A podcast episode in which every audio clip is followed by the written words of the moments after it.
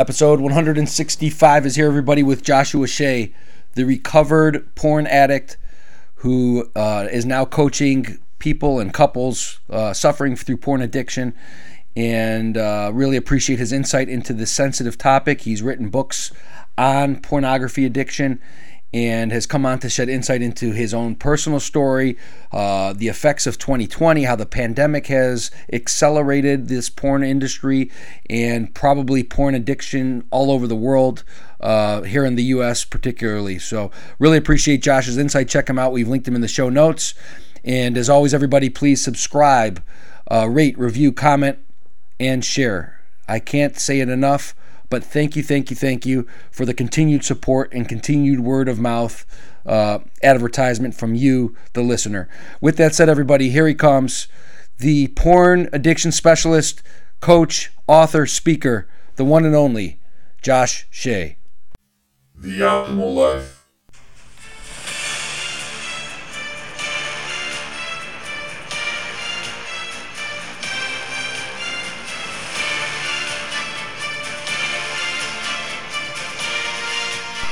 Welcome to the show, my friend. Uh, we were just chatting about how life has really forever changed um, in so many different aspects with 2020, the pandemic, putting everyone at home. And of course, with putting people at home, it gives us a lot of time to think about things and do things that maybe we otherwise wouldn't be doing. Because now we have all this added time to be with ourselves, uh, bottled up uh, indoors, etc. One of the things that um, is apparent after looking at uh, your background and, the book that you came out with. Uh, 2020 had uh, quite a bit of impact on people when it came to pornography. Is that correct?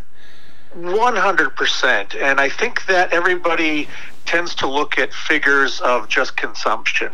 But I don't think that's the legacy of the pandemic when it comes to pornography. I think the legacy is going to be how many people we saw enter these sort of do it yourself, sell this stuff at home uh, pornography. Um, it has absolutely exploded. For people under 35 years old, you ask them what OnlyFans is, and it's part of almost all of their culture. People over 35, most of them have no idea what it is. But we have over a million more people in America making pornography and selling it online than there were before the pandemic started. So part of me and, and my my last book uh, that you made reference to, Porn in the Pandemic, um, I talked to a lot of these models, and what I found was that they didn't talk just about the money that they liked. They liked going online and having a guy tell them that they were special or they were good looking. Um, they liked being you know, told that there was nobody like them on earth because they, they told me I can't get a boyfriend in real life. I can't get a date in real life. But now I've got men throwing money at me and telling me how awesome I am and how beautiful I am. And what that reminded me of was the porn addiction or even the alcoholism that I went through where you're trying to crave that little something and these a lot of these models unfortunately have found their dopamine hits. I think that the pandemic 2020 is going to be remembered more for opening the world to pornography production, mm. pornography consumption. So, explain to people what exactly is OnlyFans, because, like you said, a lot of people don't know. So, what is it in layman's no. terms? Well, uh, in, in the broadest terms that somebody who is 60 could understand, it is Facebook meets Etsy. I mean, that's really almost what it is, where you have a page that people, you know, much like your Facebook page, your, your wall, uh, people pay money to subscribe to it. And let's say it's $10 a month. And you subscribe to my page, and I can put photos and videos and messages that are anywhere from, you know, G rated to triple X. Um, since it's since there is no uh, censorship of it, it's found its niche in the R-rated and and triple X category. So you come and you look at my page. I make my best money by saying, okay, if you want a super secret photo where you see everything, it's only five more dollars. Mm. And then somebody, you know, hits the button and pays five dollars for that photo. And these a lot of these uh, young women and young men who went to 18 to 25 uh, found that they made so much money that they are not returning to their service jobs. You know, you drive by any fast food restaurant, you drive by retail that are reopening now, and it's amazing how many, you know, help wanted signs there are. And that's because I mean, so many people in that age group, at least a million, have moved to making online pornography. A million is more than seven different states' uh, populations. Mm, you know, think wow. about think about that. That's how many more people in our country, uh, the U.S. Are making pornography this year than they were last year. So Forget if how many people are looking at it. That's how many extra people are making it. yeah, the people own. are distributing and making it. Yeah, there's all of a sudden all these creators because what you're saying is you could have a, a young girl, for example, who's smoking hot, um, who is able to get maybe three, four, five dollars for a picture, and if she's got a hundred thousand people paying her, it's not hard to add up the math, right? I mean, No, she gets to put and- it all in her pocket. What? That average-looking girl who is, you know, nothing special that you know most people would not even notice walking by them on the street, or that same guy, because there are a lot of guys on this site. Um, that average-looking person, you know, well, all they need is a hundred people with five dollars, and they're making good money all of a sudden. Wow. And you have to remember, this is also the age group that grew up with the internet. So the older, you know, my my. Uh, I didn't, I didn't get the internet till I was at the very end of high school, so I obviously remember a lot of the world without it. And um, there were certain taboos, there were certain stigmas about you know nudity and sex and pornography, and I think that because this younger generation under 35 grew up on the internet they don't have these stigmas they don't have these attitudes and it's just now being seen in society that these stigmas and attitudes towards nudity towards sex towards pornography are not there like they used to be. And that's what allows a million people to suddenly go online and, and start making pornography. I think 10 years ago, you wouldn't have had that many people, or 20 years ago, you wouldn't have had that many people, but we now have an age group that is legal and can make their own decisions when it comes to making pornography of themselves. That's fascinating. So, and again, only these are not just still pictures. There's videos as well, correct? Absolutely. And, and the thing is, the more unique you make it, the more you can charge. There are some out there who get big followings who will make a five minute video just for you. They'll say your name, they'll say whatever you want, and they can charge three, four hundred dollars each because you're the only person on earth getting that. And a lot of these women also, uh, and, and men, I, I do need to keep saying that, um, a lot of these people will like sell their smartphone number or a smartphone number that they use to people so they can text them and charge them three, four dollars per text. Um, a lot of these, a lot of the women specifically told me that, you know, guys don't necessarily um, do this for just the, the naked people. They're doing this because they lack intimacy. They're doing this because they want the girlfriend experience. And they want me to, you know, for fifty dollars, they'll pay me for the next week to say, you know, good night, honey, to them at you know midnight on a text. So this is taking pornography to a completely different level It is. because A, it is. It is. A, everybody talks about virtual reality, and people have been talking about virtual reality going back to the 1980s. I don't think that is going to be um, our future. I think our future is going to be this do-it-yourself stuff that comes. It's almost with you know you remove the sex from prostitution and you replace it with a deeper level of intimacy. I think that's what a lot of guys are looking for. They can, you know, they can they can masturbate themselves. They don't need to be laying next to her, but what they want is a connection. Yeah, that's interesting because uh, years ago, if you Debbie does Dallas, hey, it was you and your little video or whatever video you were watching, but that's where it started and that's where it stopped. It was you and your little domain. Now you're adding this ultra level, uh, this this ultimate layer of uh, intimacy in terms of emotional, which so many people are really searching for and seeking and they're fill, filling this void even though the void is, it's not even real it's almost like a phantom they're feeling they're filling this void because uh, correct me if I'm wrong, they continue to not be able to get enough of this person, right? I mean, they might feel whole oh, for absolutely, absolutely. You know, it's it, it's it's almost drug dealing 101. You give them stuff on the front, they're hooked on you. They you just keep charging them more and more to get their to get their fix of you, so to speak. And Mm. it's a uh, it's why you know when I talk about addiction is addiction is addiction is addiction.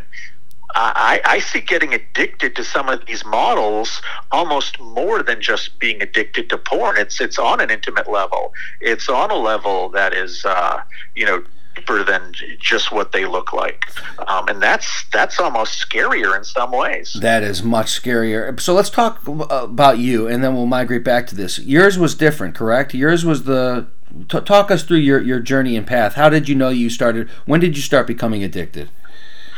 I became addicted the moment that I saw hardcore pornography for the first time. Um, and it was, I was 12 years old. Um, an older cousin showed it to me, and I can't tell you exactly what was on the pages of those magazines or even what the magazines were called, but I re I remember getting this feeling of warmth come over me and just peace and tranquility. And in that moment, I realized that I had found something special.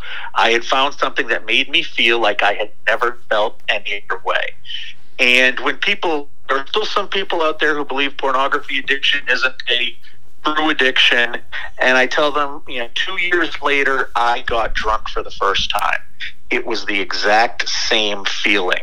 Um, I was at a wedding that I was at, and they left champagne around. And once it hit me, I felt warm. I felt safe. I felt like a better. I felt like a better version of myself. I. Uh, I, I, I guess that just realized that I had found the answer to something. I didn't know what the question was. I didn't know what the problem was. I found the answer to something.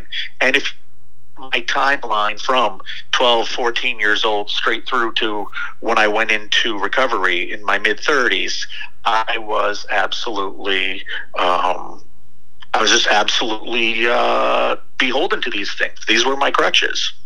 So the first time you pick up this magazine at 12 years old, you see a, a naked woman, and Uh, well, I see some hardcore sex going on. I'd seen naked people. But This there the was something about seeing- actual. you you, you saw a man penetrating. way. You saw a man penetrating a woman uh, on the pages. Yep.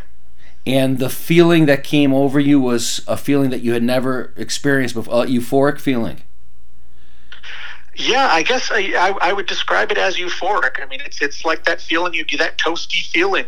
You know, people describe when they get drunk, and I, I know what that's like.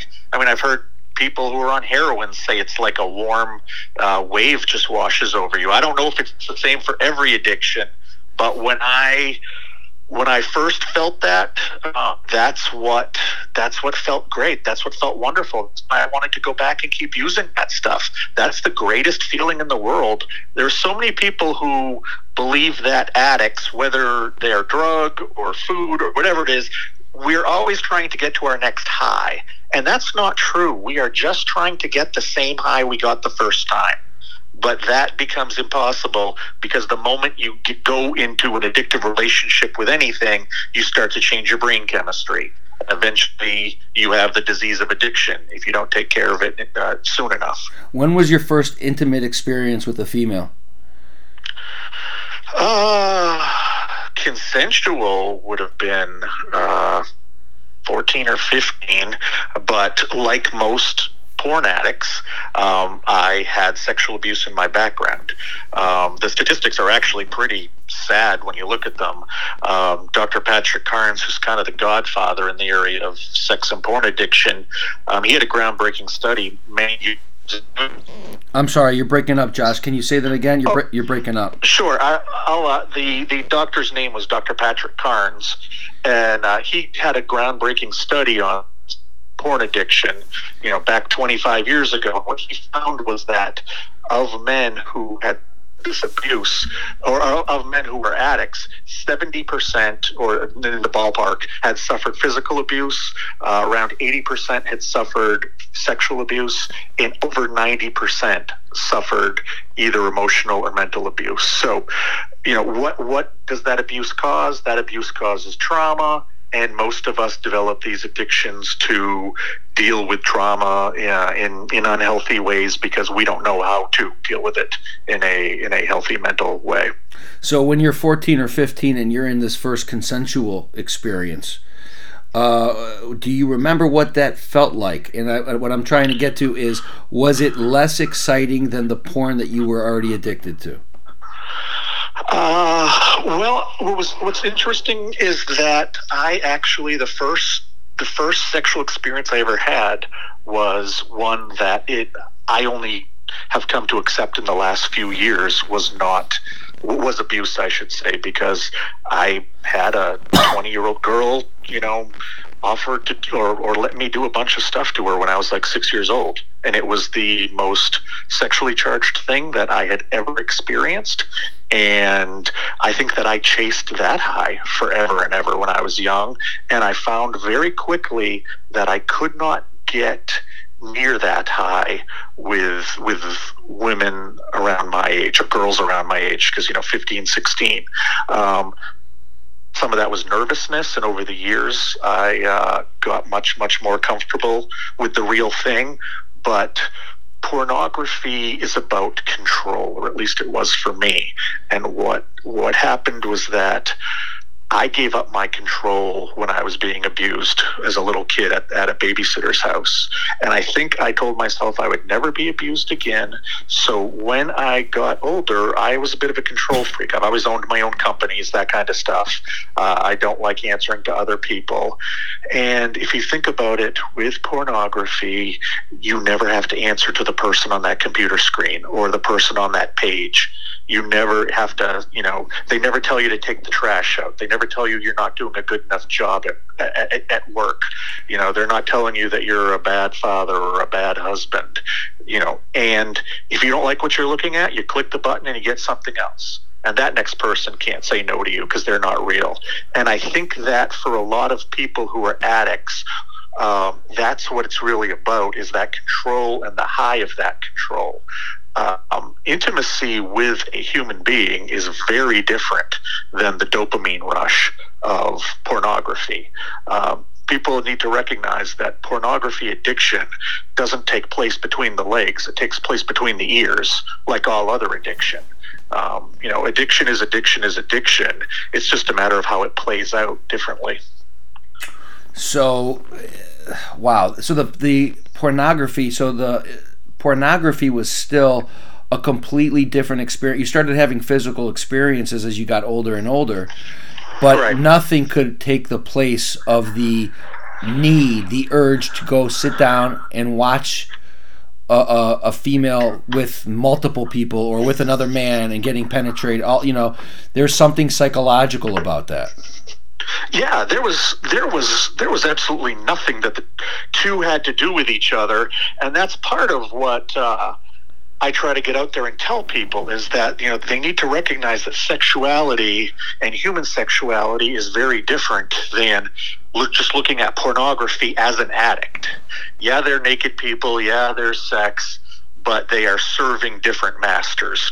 I looked at pornography because it calmed the storm of whatever was going on in my head. I I had a wife. I had plenty of girlfriends. I don't I don't lack at all for great a great sex life or feeling like I was I missed out on something. I feel fine about that. But I needed that stuff to get through my days, especially the bad ones. I needed that stuff to largely function just like I just like I felt with alcohol and like my mind told me I needed both alcohol and pornography if I was going to function as a quote unquote healthy person. You're in a relationship. Uh, you're with your wife or girlfriend or fiance, whatever, whatever stage you were at at this point. Yeah. You end up having a beautiful night. You go out on a nice date, nice dinner. You come home. You're intimate with your wife, your fiance, and then you're sitting there and laying there and, and, do these urges come in right away where you have to like excuse yourself and go into the other room? What's what what happens? Not not uh, not usually because um, the use of the alcohol and pornography was more about soothing. So um, if I was having sex with my wife, I was probably in a good mood anyway. Because one thing that a lot of when I deal with, uh, I coach a lot of porn addicts, but I also coach their partners who are dealing with betrayal trauma. And one thing that I have to always tell them is that, you know, don't look at a lack of sex as a rejection of you. It's not that you're not pretty, and the fact that he is masturbating to porn has nothing to do with sex itself or that orgasm. Um, if you talk to anybody who is a heroin addict or just about any other kind of addict and you look at statistics, you will find that uh, rates of intercourse drop among people who are critically addicted. And so you think, okay, well, people who are critically addicted don't have sex. Yes, but they will still look at pornography and masturbate to it because that's a completely separate thing in their mind. That feeds their addiction.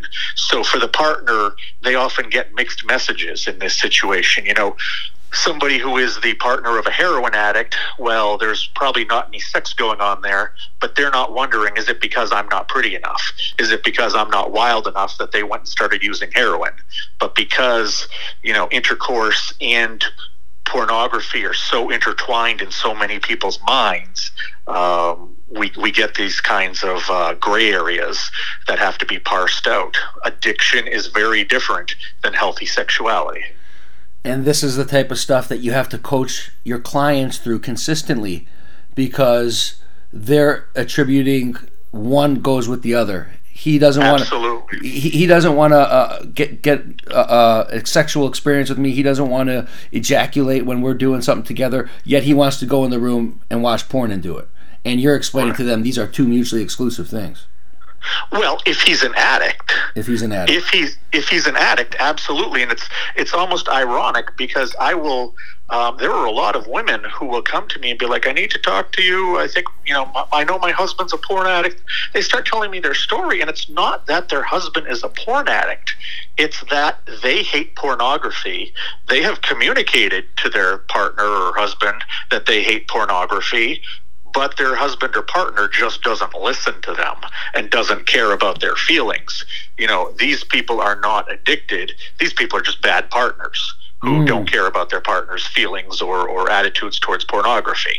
Um, and I think that in some ways that's worse than having somebody who's an addict because at least with an addict, you've got a bona fide health problem. Addiction is a disease.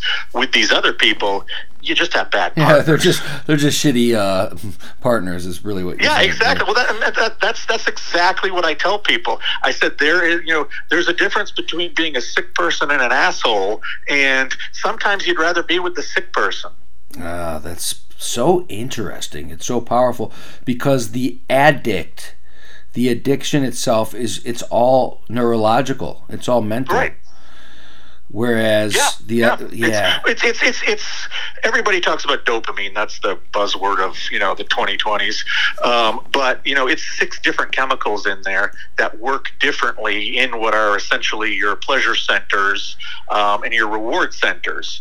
And I don't know why it was uh, alcohol. I don't know why it was porn, but that's what I could flood my reward centers and my pleasure centers with. I learned that. And you do that too much and you start to, you know, essentially fry the nerve endings in a way. And that's how that's why people go from drinking beer to wine to the hard stuff. That's why people go from looking at porn for 30 minutes to an hour to three hours. You know, every addiction escalates because you have to continue to flood those areas um, with those chemicals because that's what you're looking for is that high. Yeah. You know, yeah. ultimately. You have to you have to almost one up the prior high and that's absolutely, uh, absolutely. I've talked to guys, and thankfully I was never at this level, but I've talked to guys who talk about sitting down to look at porn for an hour, and suddenly ten hours have gone by, and they can't find that perfect piece of porn to get off to, mm. because that's the one. That's the only reason why men who look at porn who are addicts need to masturbate. They need to basically know that their pleasure center just got the dopamine it needed, and that's what ejaculation is for the porn addict. During your the height of this addiction, where it was almost probably at an uncontrollable level, take us back to one of those days where where you where you can't do Uh. anything but focus on this? What, what- what's the what's the deep dark world that you're living in? Well, you know, um, uh, unfortunately, it's it's not as dramatic as you know uh, a lot of movies would have you make it out. But you know, I would bring the kids to school in the morning, and before I went into work, I would go home and I'd check my email from there because I could get it done quicker. And that's what I did for years. But then in the last six, seven months of my addiction, I started to look at porn in the morning before I went to work, and the email didn't get done. Um, and that might have only been 45 minutes, but that's 45 minutes of my usual work day that got replaced by porn. You know, that, that's, a, that's a pretty big deal. And I And Josh, let me ask you- started looking at pornography on my phone. I had not done that for about 20 years. And in, in those last six, seven months, I started doing that. And my, uh, probably my biggest change was I looked at pornography very late in the evenings, and I started to make the jump into chat rooms where uh, were cam to cam rooms, and I wanted to, you know, actually see somebody and talk to them and interact at that level because just looking at video clips or still pictures weren't do- wasn't doing it for me anymore.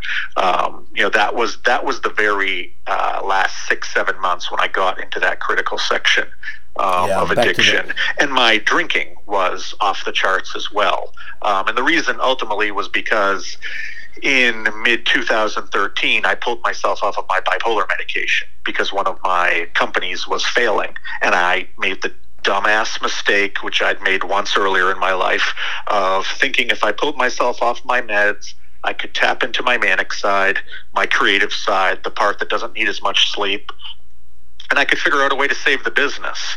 And unfortunately, instead of going into that manic side, you know, two weeks later, my uh, medicine's out of my system. I started drinking triple, quadruple what I was drinking before, and like I just you know told you, my behaviors with pornography and my my use um, changed a lot too, and that's really when I entered that critical phase because I made the dumb, dumb mistake of pulling myself off my meds to try to save a business, and uh, you know that's ultimately how I paid for it. Wow, man. You were going through addiction with pornography, addiction with alcohol, and you were fighting bipolar. And, and and honestly, I was addicted to my work too. I loved it because I had Sure. control.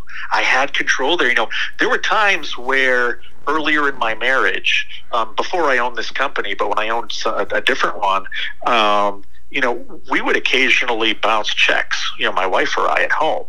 And because we could not get on the same page with communication for our finances. But at work, everything was fine because I controlled it alone. And one of my big contentions, you know, was how come I have never missed payroll, but we bounce checks? And it was, you know, I became a workaholic um, in the last six, seven years of my addiction because it allowed me to escape my real life. Yeah. In my work life, I was, you know, somebody that everybody knew. I was respected. I was looked up to. Um, you know, it, it, while I felt like I had imposter syndrome during a lot of it, it also felt really good because I felt like um, I was somebody. Yeah. Um, I don't know if that's narcissism or not, but it that's what I was chasing with that. So I probably did just as much damage to my family because of the hours I spent at work, as much as drinking, as much as looking porn, as much as not taking care of bipolar.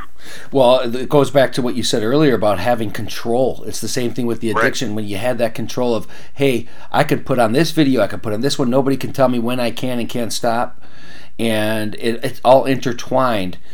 Um, back to those days, however, where you're sitting there waking up 45 minutes, you're having a drink, you're watching pornography. Are you doing watching pornography for uh, uh, an act for yourself, or is it just you have to just see it? Do you, just have to see it, and that's that's that's the things that a lot of people um, who think they're addicted to pornography. It turns out they're addicted to masturbation. And there's a there's a lot of people who um, it, it's the other way around for them. You know, they think they're addicted to masturbation or they masturbate too much. Turns out they only masturbate to see the pornography. Um, you know, I, have never done this experiment before, but I heard about it from a from a guy who uh, was a twelve stepper, and he said that you know when somebody enters one of the rooms and they say that they're out of control, they don't know what to do. Instead of telling them go to go completely um, without, they say you know for the next two weeks if you look at pornography, that's fine. Don't masturbate. Or if you masturbate, that's fine. Don't look at pornography. Uh, and at the end of those two weeks, you'll know what you're addicted to. It'll be one or the other or both, but at least you'll know what demon you're fighting. Because a lot of times there are guys who just are addicted to the orgasm. But for a lot of guys, it you know goes much deeper than that into areas of control, um, like like I had. So the guys that are addicted to just the orgasm itself, uh, wouldn't they be? Those are the type of guys that you think would probably want to have intimacy with another partner, correct? They need they absolutely, need the orgasm. Absolutely, and a lot of those guys. I mean, I've now met hundreds of, of porn addicts, of which you know ninety five percent are men, and the stories are radically similar, and it's exactly like you're saying. Yeah, that's uh, that would be that's an interesting take. So some some of these people that think they're addicted to pornography might not even be di- addicted to porn. Porn is a means to an end. Addiction, addiction is a diagnosis. Yeah. It's like uh, ADD, bipolar, OCD, whatever you letters you want to throw against the wall. They are diagnoses upon which doctors, therapists, etc., decide how to treat the way you are the reality is, however you are walking into that doctor's office, you're the same person when you walk out with that diagnosis. And, you know, my, when I go out and, you know, hopefully when they reopen the world and I can talk to colleges and libraries again, my message is not an anti pornography one. We are not getting rid of pornography in this world. Um, you go to any museum in any major city and go to their you know ancient medieval histories wing and you look at the pottery and you're more than likely going to see some pretty x-rated stuff. Um, you know there are cave paintings of pornography. Look at things like the kama sutra. You know pornography is out there. It's always going to be out there. Fighting it is a stupid battle. But what we need to do is because of this world of high speed internet and technology we need to teach the younger generation how to properly use it and what some of the pratfalls are. You know, I, I tell parents that the um, don't look at porn in my house speech is much similar to the don't drink in my house or don't smoke in my house speech. The don't look at porn speech is not the birds and the bees speech. It's completely different.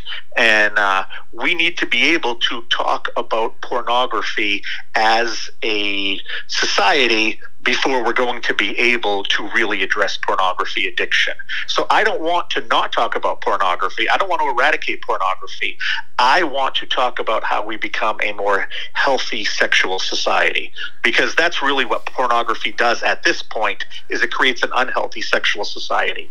I don't know that there is anything about pornography that'll ever be found especially healthy, but I think that it's important we recognize the use of it, um, especially in today's world, is largely unhealthy based on the results we see. Right. If it could be balanced and controlled, there could be benefits to it in terms of people's emotional happiness and in, those types of things. some people, yes. I mean, yeah. I, I look at it as um, there's a casino 20 minutes from my house. My wife and I go there probably two, three times a year because they have a great steakhouse. I'm here in Maine where we have nothing. So I go, you know, we go there for a good meal. And after the meal, we play slot machines. And I have made this rule for myself for about 10 years. Well, you can either lose $40 or you can win $100.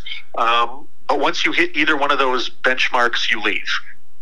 And uh, sometimes I don't hit either because it's just been too long and I get bored and I walk away that's because I don't have the gambling gene. And I don't think that anybody who has a gambling problem should be able to kill the industry because they can't handle it. I think that, you know, we need more people to understand gambling addiction is a problem. Um, just like we need to have people understand that pornography addiction is a problem. But trying to eradicate things like this, there's a reason they're vices. People have gone to them through generations and generations. Um, they're never going anywhere, but what we need to do is be willing to say more people are doing this than you realize, and there are a lot of potential pitfalls with it.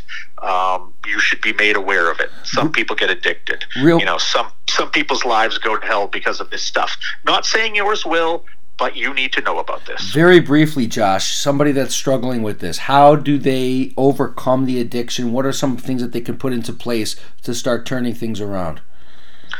Uh, the first thing I would say is talk to somebody. Whether you walk into a 12 step room, whether you find a therapist or coach like I am, whether you go online to a forum, find somebody else who has been there and is who who is um, a little bit more uh, recovered than you are, and they will help show you the way, and they can even help you plan a strategy for recovery. Um, this is one of those things where fellowship is a very big deal. So find somebody, and it's not hard because there are so many of us out there. And you don't advocate necessarily just quitting cold turkey, right? This could be this is no different than stopping smoking or drinking. There's a gradual waning off period. Is that correct? I think I think whatever ends with you being in recovery is what's important. I personally went cold turkey, but that's my personality. I quit alcohol and pornography the same week because I'm just a stubborn person who likes a challenge. That doesn't work for everybody. You have to you have to do recovery your way at your speed. If that's cold turkey, that's cold turkey. If that's weaning over six months, that's weaning over six months. It's about the journey, you know, to to get to recovery. And wh- how have you been since being recovered? What what has life been like? How has it changed? Uh, well, I look at pictures of me, and while it's ironic that those pictures are 10 years older, I look 10 years younger than, you know, I am in the pictures. Um, I have a relationship with my wife and kids that I didn't know was possible. Uh, I have intimacy, and not necessarily, not sexual, but I have intimacy, personal levels with my parents, with my brother, with a couple of my close friends that I never had before. Um, I now have empathy. Um, I now work to help people, and you know I spread these messages, but I'm coaching people every day, um, and I'm teaching as much as I can. I'm writing about this. Uh, life is great, and I had no idea it could be this this good. People talked it up but they were actually telling the truth. Life is amazing Oh, when you are not beholden to a substance or behavior.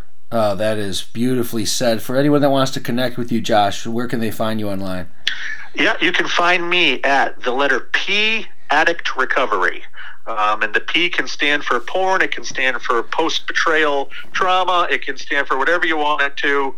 Um, but if you have any questions about porn addiction, either with yourself or your partner, or betrayal trauma with yourself or your partner, um, I can help you out there. I have a ton of resources. I write a lot of articles about it.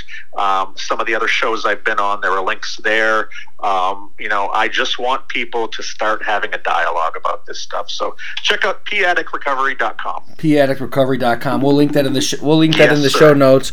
And um, and when you say betrayal trauma, you're talking about a partner who says that they're going to stop doing the pornography, and then they somehow slip back into it, and then their other their partner is devastated. Is that Betray, betrayal trauma is, is is is one of those things that can be anything. You can get it because your partner lied to you about using porn. You can get it because you know you didn't think that you didn't think your partner was the kind of guy who used porn. Then you find out he did, and suddenly you wonder what else has he been lying about for twenty years. Um, betrayal trauma can come because your parents, you know, die when you're young. Betrayal trauma can happen because you see somebody killed in front of you, or your house burns down, or you're in a bad car accident. You know, it, it's it's trauma, it's shock, it's feeling like you should have been kept safe, and that reality was not what you were promised, and having that shattered and not being able to quite get over it. don't let your uh, addiction define you. Absolutely. You and when it comes to pornography, one of the first things that I tell men um, when I begin working with them is, you know, you need to know you are not the pornography you looked at. Everybody has their weird little things. Everybody has those itches that need to be scratched. You don't have to be embarrassed. I've talked with hundreds of people about their pornography use. I've heard everything. I was a porn addict. I probably saw everything. Don't get hung up on that embarrassing stuff to stop you from getting help because as you've noticed here uh, nate we and I, you and i have not got graphic about any of this you can talk about pornography without it getting graphic without it getting embarrassing you need to get the help and uh, don't worry about it being all personal and and you know talking about this kind of stuff because it isn't it's about what drove you there Absolutely. You all you'll never recover if you are ashamed, too ashamed to talk about it. So don't be ashamed. That's the message. There's nothing to be ashamed about. Hey, listen, man. Thank you very much for uh, the insight and uh, paddictrecovery.com. We'll, we'll link you in the show notes. All the best to you. Continued success with everything. thank you so much i appreciate you having me on today